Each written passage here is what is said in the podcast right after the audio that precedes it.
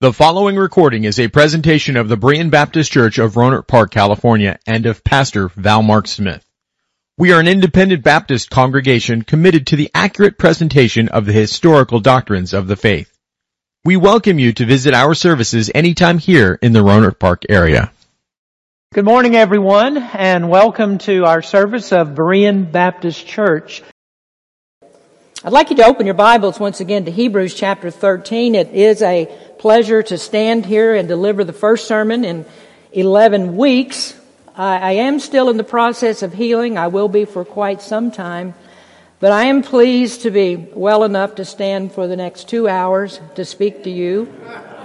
In one of my weekly updates, I, I told you that the goal of my physical therapy was to get me standing for two hours of preaching and we're going to test that. We'll test my health today. Uh, I'm going to try to slow down just a little bit away from the way I normally preach. Maybe that won't work, but last night my wife and I were, were reading in Scripture, reading the Scriptures, and, and usually what I do is read out loud, and she, she follows along, and she said, Could you slow down just a little bit? And uh, we would discuss what we've just read after we've after we're done reading. So I kind of take that to heart today. Maybe I should slow down just a little bit today.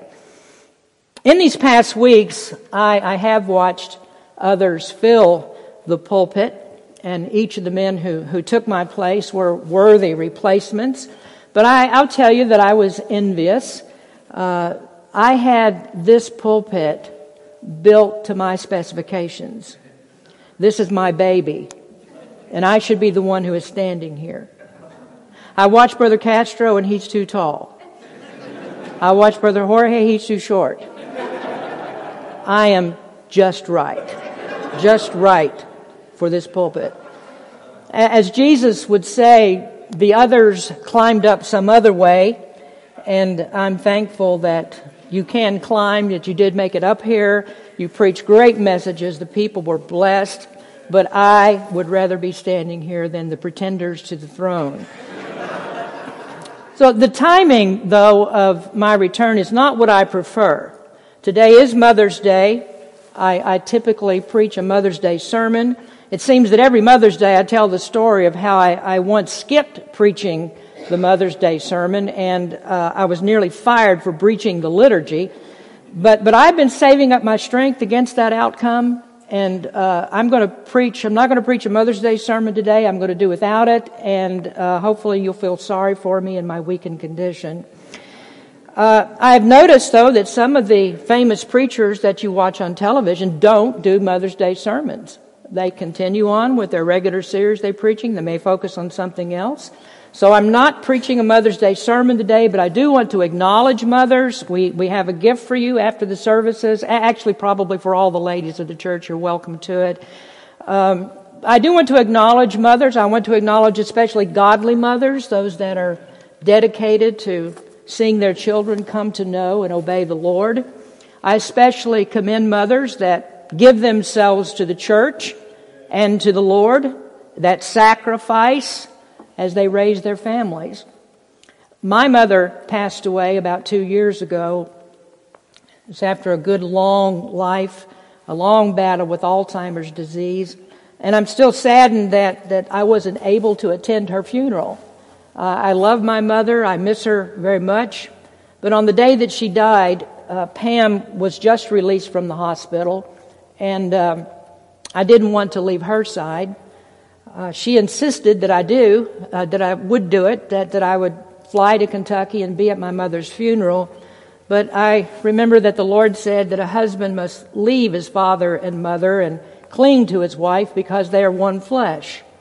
Later, the Apostle Paul wrote that husbands are to love their wives as Christ loved the church and gave himself for it.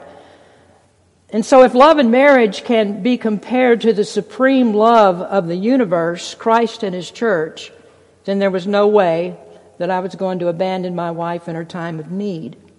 Now, for those of you wondering about Pam's health, what will happen to her, um, we're reasonably sure that if the Lord doesn't intervene, that it's likely to become a very rough road, a very difficult road. But I'm not going to abandon her. She belongs to me. and I gladly take responsibility for her. Well, if not a Mother's Day sermon, then what will I preach to you today? My text is Hebrews 13, verses 7 and 8. Remember them which have the rule over you, and have spoken unto you the word of God, whose faith follow. Considering the end of their conversation, Jesus Christ, the same yesterday and today and forever. This is my text, but I won't spend any time today describing the context and the reason that this text appears in this place in the Holy Writ. Uh, usually I do speak contextually, that is with design and purpose. Usually I would give you the background of the text and why it is important in its context. But since I'm not, not proceeding with a, an exposition of Hebrews, um, that's not my purpose. But my purpose for reading it will become apparent as we work our way through this sermon. Now, besides chucking the Mother's Day sermon, there is, th- th- this is another first. Uh, I'm not so sure that what I have to say can be called a sermon. It's not the usual thing that I do, even though it does have the classic three point outline. It might be that I've been out of the pulpit too long, I've forgotten how to do a sermon. Uh, but for those of you that have been Bereans for a long time, and others who visit our church, you can attest that I've never used this pulpit to talk about me. I don't preach sermons in which I'm the hero. I rarely mention myself in sermon illustrations and certainly never to hold myself up uh, to be applauded.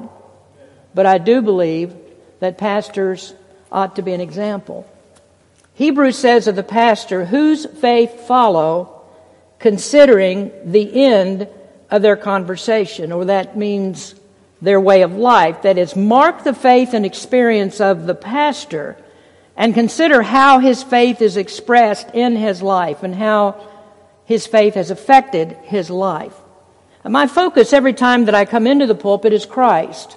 Christ is who I want to preach. I don't care for sermons that don't exalt Christ. I care nothing at all for an attitude that says I don't need to be instructed that says, I, I, I know what I'm doing. I know where I'm headed. I know what I'll do in the future.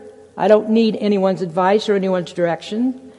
Those who, who think that way, whether it's the regular guy in the pew or whether it's a person who's in the upper echelons of church hierarchy, they're fools in the beginning, fools in the middle, and fools in the end. I admire the man who has the attitude of Solomon, who humbly bowed himself before the Lord and he said, I am as a little child. I don't know how to go out. I don't know how to come in. Give me wisdom to judge your people. Now, Solomon, who had become the richest and the wisest man, man that the world has known, if he knew his place, then I'm sure that I have no trouble understanding where I stand in this pecking order. I know who I am, what I am, and what I am, uh, my place in the kingdom of God. Now, I do understand that there has been some discussion and speculation this past week about the title of this message and whether this message pretends some kind of announcement that's going to be made, um, something that's about to be done, but I find it very hard to remember something that hasn't yet been done. My message today is different. It is a testimony. It's a remembrance. It's my opportunity to talk about what the Lord did in leading me to Berean. This is not a biography of my life that begins with me being born in a manger. Nothing like that. This is a story about the Lord's leadership. It's, it's a story about decision making. It's a story about precedence and what was taught to me from the very beginning when I was a child growing up in church. And it became the bedrock on which I stand as an adult. This story doesn't begin with my birth. It begins with loading the car and heading to California. Now, my first topic of discussion today is priority. Priority. A scripture that will guide us concerning priorities, Colossians chapter 1 verse 18. And we just read a few moments ago uh, the preceding verses up to verse number 17. Verse number 18 says this, and he is the head of the body, that's Jesus Christ, the church, who is the beginning, the firstborn from the dead, that in all things he might have the preeminence. In all things, Christ must have the preeminence. In all things, Christ must be the priority. Now, if we were Jehovah Witnesses or Mormons, this verse wouldn't mean much to us because we would deny that Jesus is God. We would deny the Trinity. If we were agnostics or atheists, it wouldn't mean very much to us because our view of humanity would be that self is the priority. All true Christians in their Christology believe that Colossians 1:18 is true.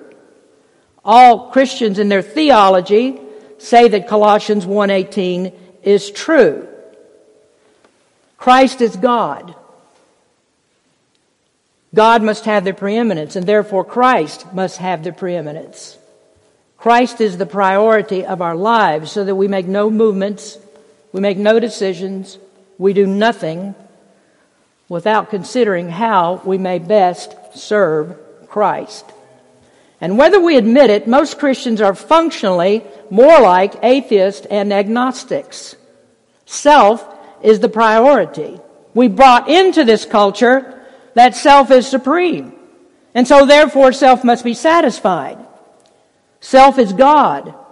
And thus we come to church, or don't go to church as we please. We work or we don't work in the church as we please. We give or we don't give to the church as we please.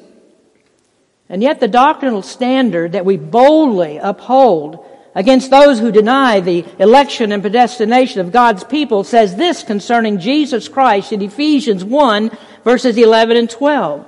It says, in whom, that is in Christ, also we have obtained an inheritance, being predestinated according to the purpose of him who worketh all things after the counsel of his own will, that we should be to the praise of his glory who first trusted in Christ. We are predestined for God's purposes and for the praise of God's glory. We are predestined by God's will to do God's will. We are not predestined for self. God chose us for Himself. So a Christian has one priority, Jesus Christ, and whatever it is that will glorify Him. Everything that we do considers Him first and how we may best serve Him. Isn't that what we sang just a few minutes ago? Were we telling the truth when we said, Thou and Thou only first in my heart?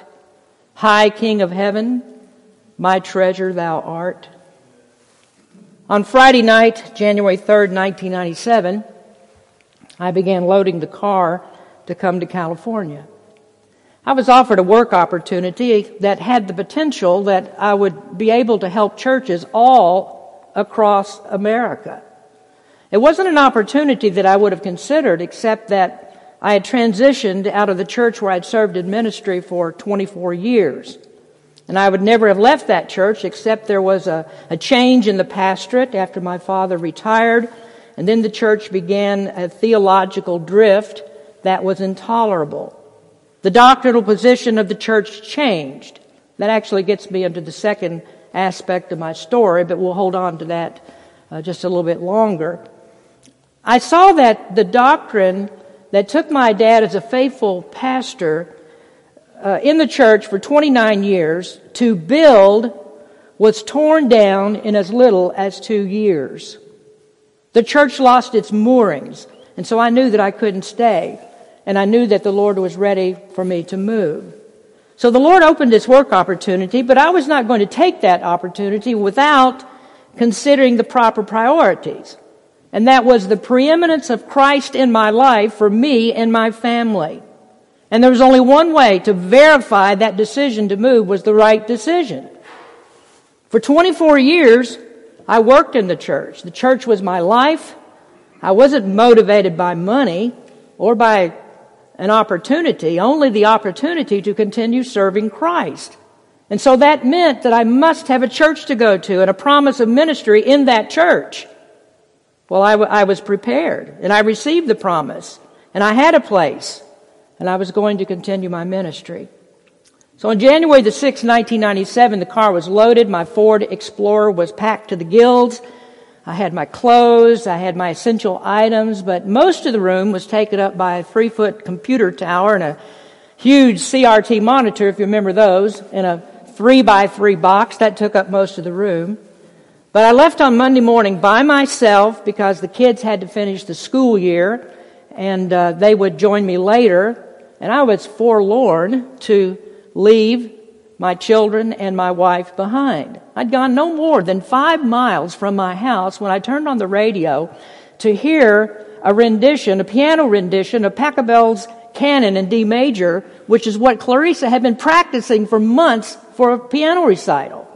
I heard that, and I just, oh, just, it, it was gut wrenching to leave them behind. Well, I was on my way though, and I wanted to enjoy the trip, and so I took a longer route than to see scenery, and so it took six days for me to make that three and a half day trip. I arrived in Napa, California on Saturday the same week. Obviously, the next day was Sunday, and so I went on Saturday to meet the church, or meet the pastor at the church. So we went into his office and we sat down, and about four or five minutes into our conversation, he suddenly interrupted himself and he said, I forgot. I don't have a sermon for tomorrow. So he calmly reached down into the left desk drawer, fumbled through some pages, and pulled out one. He said, Well, I think this will do. Well, right then, I knew that my best laid plans had gone wrong. This wasn't the place for me. So I found myself in unpreparedness. That meant that I was set adrift in an unfamiliar place where I had no idea where I could find a church to attend. So at this point, it meant that ministry was in the distance. And so I began to look. I began to look. There was a long search. That brings me to my second observation. Number two is fidelity. Now we'll pause for just a moment to think about this word. What do I mean by fidelity? Well, most of us are older. We remember vinyl records and cassette tapes that were stamped high fidelity. And that meant that the sound reproduced was without distortion and was very close to the original. By fidelity, I mean faithfulness to God's Word. I mean adhering closely to the truths of Scripture without distortion. I mean faithfulness to what you have been taught by good men of God. As our text says, whose faith follow. Now my scriptures on fidelity are two among dozens. You know these very well, 2 Timothy 2.15 and Jude verse 3. Study to show thyself approved unto God, a workman that needeth not to be ashamed, rightly dividing the word of truth. And Jude verse 3, Beloved, when I gave all diligence to write unto you the common salvation, it was needful for me to write unto you and to exhort you that ye should earnestly contend for the faith that was once delivered unto the saints. Yet there are two other verses that I added after I completed this outline and had it printed and and uh, made up the PowerPoint. So you can make note of these and you can look at it later. Second Peter verse one or chapter one verses two and three, where Peter says, "Grace and peace be multiplied unto you through the knowledge of God and of Jesus our Lord." According as his divine power hath given unto us all things that pertain unto life and godliness through the knowledge of him that hath called us to glory and virtue. I want to ask you, what, what is the method of gaining knowledge of God? How do we gain things that pertain to life and godliness? Where does this knowledge of the one who calls us to glory and virtue, where does that knowledge come from? Do we gain this by singing praise songs? Do we concentrate on the words of hymns and that's our focus in worship, mainly on the abilities of singers and musicians to play beautiful music, to sing upbeat songs, to sing emotional songs or happy songs or sad songs. Is that where we gain our knowledge of Christ and learn about faith, virtue, godliness, and patience that Peter mentions as he goes on in those verses? Well, the answer is yes. We do get some knowledge from good hymns, from good songs that we sing, songs with meaning, songs with doctrine in them. Yes, we do get some there, but you've been taught in this church that our focus is not on performances, it is not on the platform.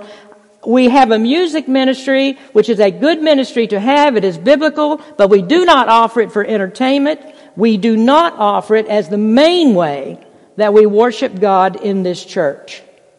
Our knowledge of the one who calls us to glory and virtue is through the Word of God. It's through the preaching of the Word of God. It's through our insistence on fidelity, on faithfulness to the Word of God. So you come to Berean for the Word, because the Word is the source of all good in your life. And I want to make that very clear, if it isn't already, how passionate we are that it is the Word that we preach from this pulpit. And I believe in guarding the pulpit so that you receive truth. This is why I would have someone like pa- Pastor Castro come and preach to you. Because I know him. I know that he preaches truth. And I know our own men have been taught here. They will preach to you truth. And so I won't turn the pulpit over just to anyone. We must hear the truth. Now I think most of you know that I am studious. You certainly know I'm doctrinal. And I don't make those statements pridefully. I only make them as a fact that I've spent my adult, adult life studying the Bible. I do not believe in approaching the Bible half-heartedly. And neither do I uh, take the responsibility of teaching others other than what the Word of God says, that I must give an account of what I teach and how I teach it. Do I teach the truth? And do I do it because of the love of God's people? Someday I'm going to meet Jesus Christ. He's the preeminent one, and He will examine what I've taught. Was it to please Him? Did I tell the truth of His Word? That's what He's going to check. And that's the reason why that I could never work in a church where the pastor plays golf and doesn't prepare because he hasn't the time or the burden to study. Now I want to take you back to priority for just a moment. I don't know everything that God has in his plans. I do know this, that God honored my desire. He honored my desire to consider where and how our family would serve him. The first place didn't work out. Second, third, fourth, fifth places did not work out. In each place, the doctrine wasn't right and or Christ was not exalted in the word. I don't expect every church to perfectly agree with me. And where I found some that were workable, there were other stumbling blocks that were in the way. In one church, there was an old fellow from Arkansas who was a very, very good preacher. I liked him, but he was a placeholder. He, he then was on his way out. And it was in that church that I, that I met something, someone or Uh, something that is just all too commonplace in Baptist churches. No one spoke to me except one person. And I appreciate that this one person spoke to me, but this person was not interested in me and perhaps that I would join their ministry. But instead, he talked about the problems of the church and of all the other churches that he had attended. So this was a man with a bitter spirit. Now, I've got to give you scripture so that you learn something today. So I refer you to Galatians 5:15, which says, "But if ye bite and devour one another, take heed that ye be not consumed one of another." So I suspect that this man had devoured quite a few. And here he was on the lam traveling around from church to church because there were quite a few that were seeking to devour him. But he was the only one who spoke to me. And several weeks went by that I attended that church with the same result. I was approached by only one man. And then I needed to be ready for the stare down if I sat in someone's pew that I wasn't supposed to sit in. And I had various experiences like this. I went into one church in Sonoma. I walked in and, and I was under the eye of every person. They all turned around and looked as if they had never seen a visitor before. And no one spoke to me. You know, the scriptures teach us about hospitality. Here in this chapter of Hebrews that we just read, the, the second verse has a very peculiar way of putting it. It says, Be not forgetful to entertain strangers, for thereby some have entertained angels unawares. So there's two churches that were not aware that an angel was in their presence. I'm reminded of a story in Judges about a man who visited a town late at night. He went straight into town square, and in those days, um, there were no hotels. It was expected that if a stranger came to town, that someone would see him, they'd offer him a place to stay and take him in. Well, this man waited, and many, many people passed, but none offered to help. But then finally there was one man who did. But the wicked character of that town, evidenced by the lack of hospitality, caused a very bad outcome. Now, I'm not going to tell that story. You can look it up in Judges chapter 19. But it's just a reminder to you that people come to Berean looking for a church, and hopefully they're looking for friends. Did you spot the visitor? Did you stare them down? Or did you go and warmly greet them with a smile and with care and concern? And I want to tell you that with what's coming in the next few weeks, we had better be thinking about this. Some of our most faithful people are leaving. We appreciate them. We wish them well. But there will be a major hole to fill in leadership and help in the church. And you may not be aware that I've already talked to some who've anticipated this and they've already told me they will work harder. The work will go on. And don't think that a person needs a title to work in the church. You don't need a card that says deacon on it. If you need the card, then you don't need the job. Well, I returned to Fidelity I knew that I had to find a church that was faithful to God's Word. I must find a church that is doctrinally sound, that's not wishy washy.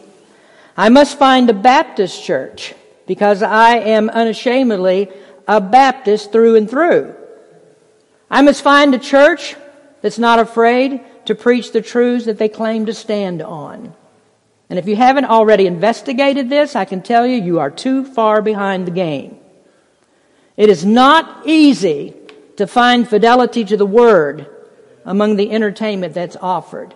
It is not easy with the complacency that's found in most Christian churches. People are less and less interested in commitment. And this is why we face an uphill battle rebuilding. The landscape of religion has changed, I know. I lived in the Bible Belt most of my life. And I can tell you that the belt is full of holes.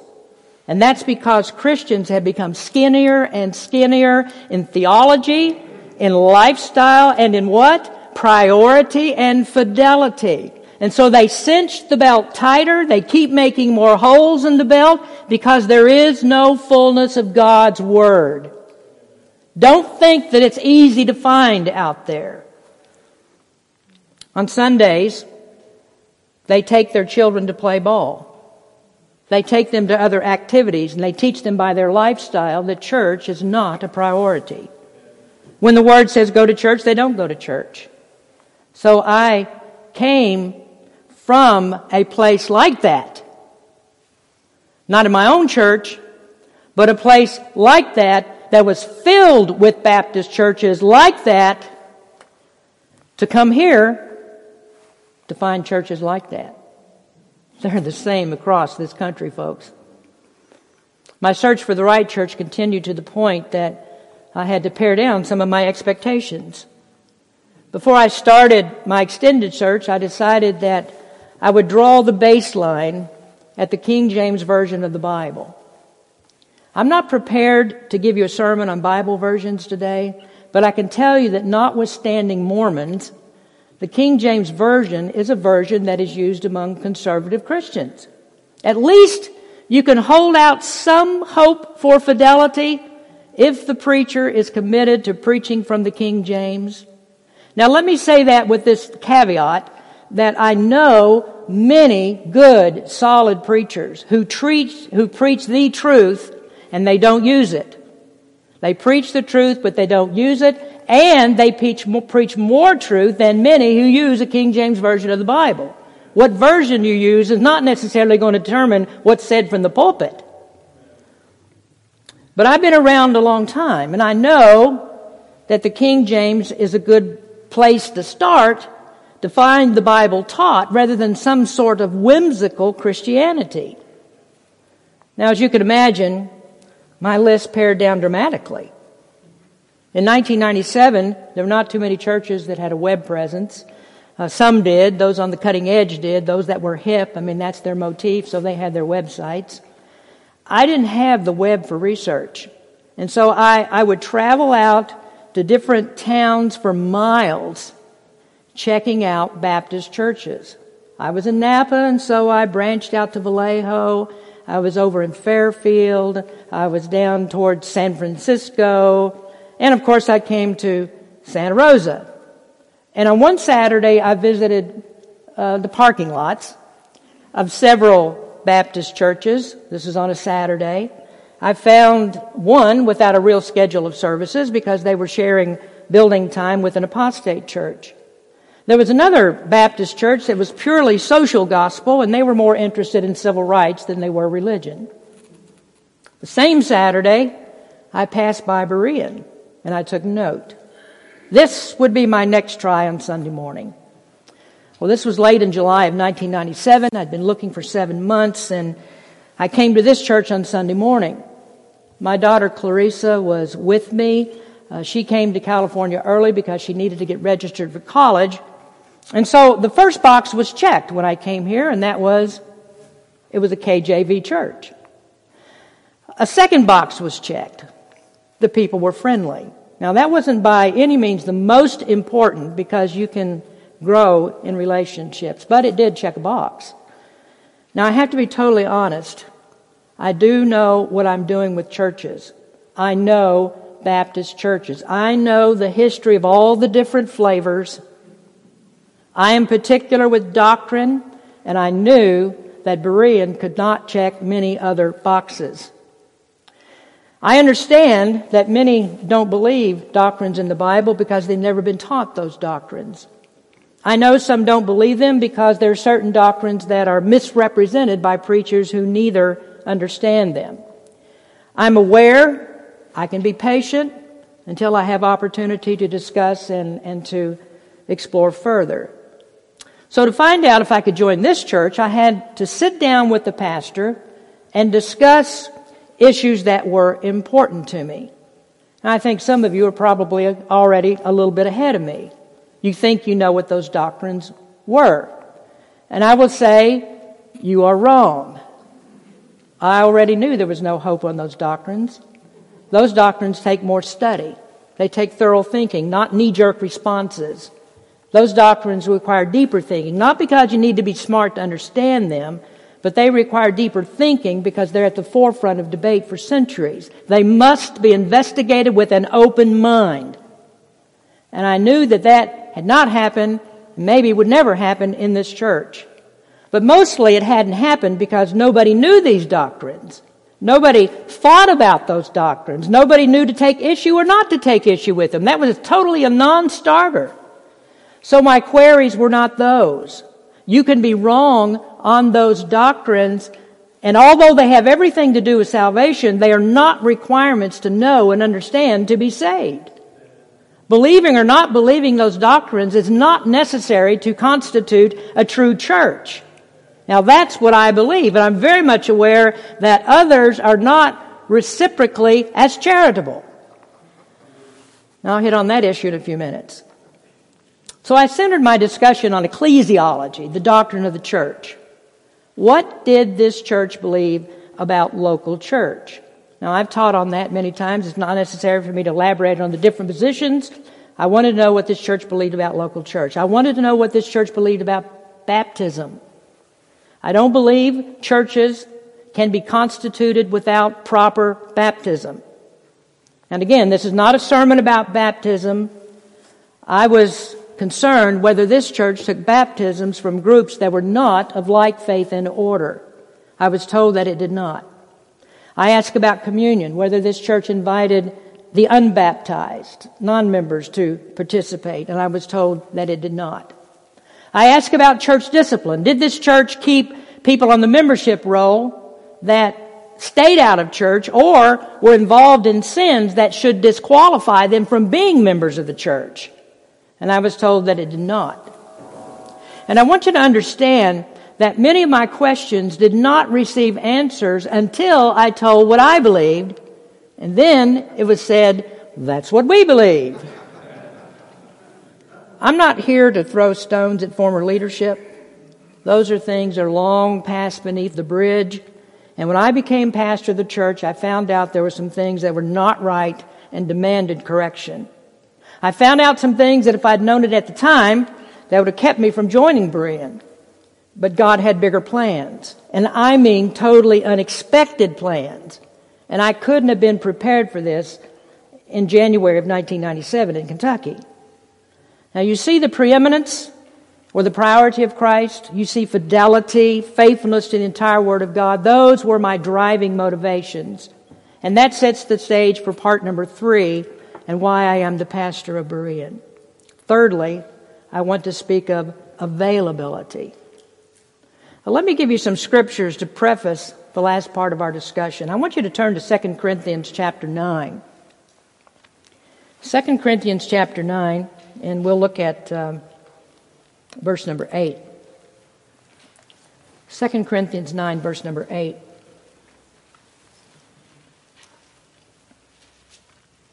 And God is able to make all grace abound toward you, that ye, always having all sufficiency in all things, may abound to every good work. Let me just camp on that scripture for just a moment the context of it is very important, so we want to look at verses 6 and 7. So if you look there too. In verse number 6, But this I say, he which soweth sparingly shall reap also sparingly, and he which soweth bountifully shall reap also bountifully. Every man according as he purposeth in his heart, so let him give, not grudgingly or of necessity, for God loveth a cheerful giver. Obviously, these verses are about giving. Availability. You know, I can honestly say that I have tithed and gone beyond the tithe for the 20 years that I've been pastor of Berean. Before becoming the pastor, I was fairly well off. I was fairly well off.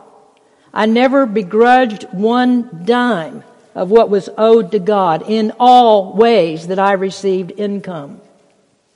I made myself available to the Lord's work to give. That's not a boast. It is a duty. I don't ask for wonder and amazement. I think that you think that's expected of leadership. I think that you think this is what leaders of the church do. They follow the Word of God. I think it's expected of everyone to follow the command that the Lord gives to give of all of our increase, always, not just the weekly paycheck. We ought not to be caught dead with the Lord's money in our pocket. And though my back hurts right now, I'm willing to stay with you all day to discuss scripture on this. I don't think I need to. Everything, everyone here knows what you will do, and it will be based in scripture or it won't. Do you, do you understand? Or, or do we need more discussion of this? Christ preeminence and fidelity. That's how we respond to our, the Lord our God. Now to move on from giving, we'll go to Colossians 1 verse number 10. This is in the introduction to the Colossian letter uh, we read a few minutes ago in which Paul will shortly speak of the preeminence of Christ, who exactly he is, and why he is preeminent. Now he speaks of the Colossians' faith and of their fruits. Now, keeping this in mind, he tells the church in verse number 9 that he constantly prays for them. Why? Verse number 10 gives the answer. That ye might walk worthy of the Lord unto all pleasing, being fruitful in every good work, and increasing in the knowledge of God. We are to walk worthy of our salvation. How? By being fruitful in every good work. Now, going back to the 13th chapter of Hebrews, at the end of the same chapter as our text, the author writes in the benediction of the letter, verse number 20, Now the God of peace that brought again from the dead our Lord Jesus, that great shepherd of the sheep, through the blood of the everlasting covenant, make you perfect in every good work to do his will. Working in you that which is well pleasing in his sight through Jesus Christ, to whom be glory forever and ever. Amen. Notice the work of God in Christ. There is peace, and I think the peace here that he speaks of is reconciliation with God through Jesus Christ. There is the power of the resurrection. There is this appellation applied to Christ that he is the great shepherd of the sheep. And then notice what God established through him. Through his blood, there is an everlasting covenant of life. God the Father heaps praises on the magnificence of his Son. And we cannot miss here that working for the Lord is pleasing to God and it brings glory to Jesus Christ. This means that every Christian should be, must be, available for God's work. He is not preeminent in your life if you are constantly unavailable because you're doing something else. Well, when I became a member of Berean, my goal was ministry. I didn't sit on my hands. When I was not the pastor, I was waiting for my opportunity to be busy in ministry. In April of 1998, I volunteered for the music ministry. Um, I was experienced from my previous church. I, I didn't ask to be the music minister. I asked only that I could give advice. I would give advice and make suggestions. And let me tell you something.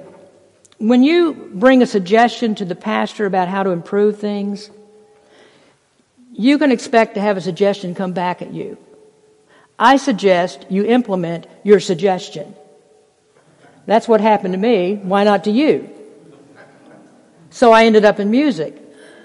Well, I was also experienced in the diaconate, having been ordained in the church many, many years before.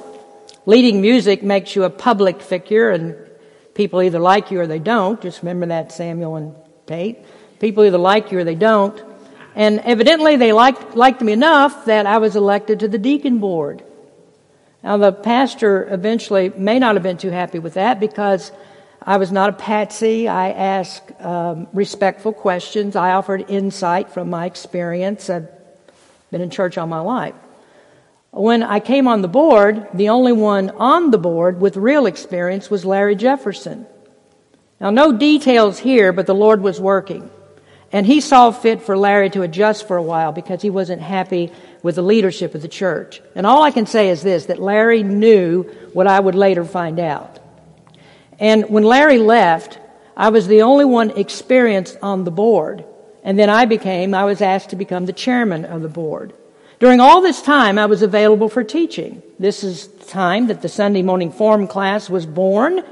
Um, it was out of that class that was fomented the, the surge for me to become the pastor when the pastor became vacant. None of this was known to me in Kentucky in January 1997.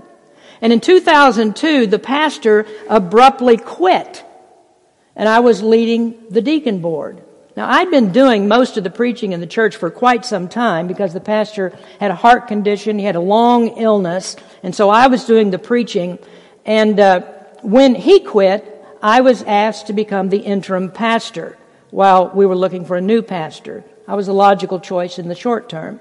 I had no designs on becoming the pastor, not even a thought. And since I was the interim, I thought it was best to exclude myself from becoming a candidate for the permanent position.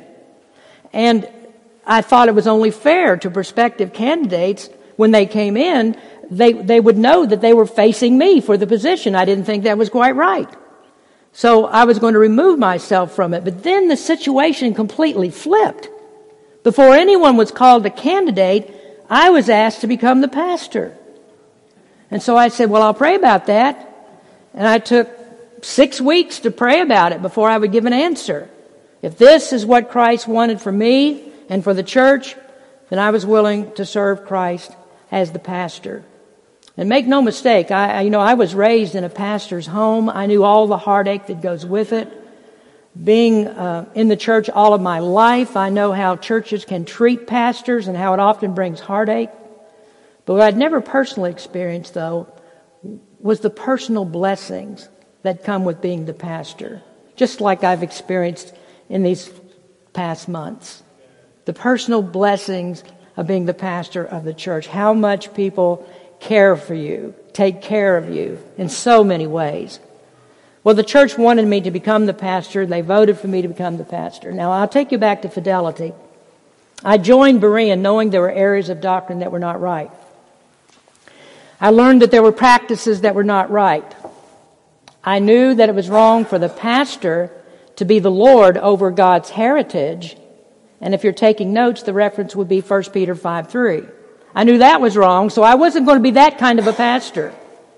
I was not going to rule God's people. I'll teach God's people, but I will not rule you. That, that ruffled some people because they need to be told everything that they do. They couldn't think for themselves. But I was not going to be that kind of a pastor. Fidelity to the scriptures, getting up close to the original, meant correcting these issues. And so I felt that it was my calling in this church to bring this church in line biblically with our old historic Baptist confessions of faith. Some of those confessions go back centuries to the time before we were called Baptist. These are the doctrines that we stand on today in this church. And what they do is they give us a different perspective of God, a different perspective of ourselves, a different perspective of our abilities who are sinners in the world of darkness who have no ability in the spiritual kingdom of light. They also make Christ preeminent in salvation, a doctrine that cannot be reached through man centered theology. Now, here's what I want you to take from this anthology of connected ideas that I've called a sermon. Christians are not designed to be onlookers. Christians are not designed to be freelancers. Christians are not designed to be tag alongs, feeding off the good graces of others. We are to be doers of the word. We are to actively participate in good works that glorify Christ. We are to be available to work. And so when any member removes from this place, the appropriate homework should have been done. Another church must be found, and I can promise you that the likelihood is that compromises must be made. And you must be careful how and in what you compromise. In some, if not most churches, Christ is not the priority, although lip service is given. In some churches, probably most, fidelity to the word is only skin deep. In some churches, probably most, it's easy to get lost and blend in and not do anything. And so if for a time you need to bite the bullet on some interpretations of doctrine that you don't like, then make it your choice to do your best to be an influencer for truth. And I don't mean be a troublemaker, and I do not mean to subvert the authority of any pastor. It's far better for you to move than to be a distraction, whether that's doctrinally, politically, or socially. Christ is your theme. If he gives opportunity to discuss and bring people to the truth, then seize the opportunity. Well, when I left Kentucky, I hadn't the faintest imagination of this church and where God would take me. I can say by His good grace that I've strived for the right priorities. I have taught with fidelity. I've made myself available to the good work. God gives. God gave. He still gives me opportunity to teach you. And I do this for the church, the good of the church, and for Christ's glory. There's a promise that's made to pastors in 1 Peter that I believe is also true for any faithful church member. If you do his work, this is the result. 1 Peter 5 4. And when the chief shepherd shall appear, ye shall receive a crown of glory that fadeth not away. That ought to be at the front, at the top of every list that we have. A crown that fades not away. I close with this. Always make Christ your priority. Always stay true to God's Word. Always be available to do God's work. And I hope as your pastor that, that I've provided for you what Hebrews says of those who rule over you. Now, you, you might think this is an odd thing for me to do, but as a commentary on Hebrews 13:7, I want to read this verse to you from the English Standard Version. Remember your leaders, those who spoke to you the word of God. Consider the outcome of their way of life and imitate their faith. Hallelujah. All I have is Christ. Hallelujah. Jesus is my life. Would you sing that with me? Hallelujah. All I have is Christ. Hallelujah. Jesus is my life. Hallelujah. All I have is Christ. Hallelujah. Jesus is my life. To God be the glory. Let's pray. Heavenly Father, we come before you now and we thank you that we've been able to bring the Word. Maybe it doesn't fit as the normal sermon and and again, I would say to God's people that none of this was intended to lift me up, to exalt me in the pulpit. It's just a story. It's just a story of your providence, of your grace, and how you can lead when the right priorities, when the right attitude is taken towards how we spend our lives serving you. That's what we're saved for, to serve you. And may that be the most preeminent thing of everything we do. No considerations unless that is consideration number one. I ask you to bless this church. We, again, I, I say that we are headed for difficult days. We know that. Um, it's your church, and so we, we just turn it all over to you. Uh, you are the sovereign God. You do what you will do. And Lord, we just want to be in the center of your will to do what you would have us to do. May we always be there. Always consider that, that fidelity to your word, availability to do your work. Bless our people today, Lord. We thank you for the opportunity you've given, the health to stand here for this time. Bless our people. In Jesus' name we pray.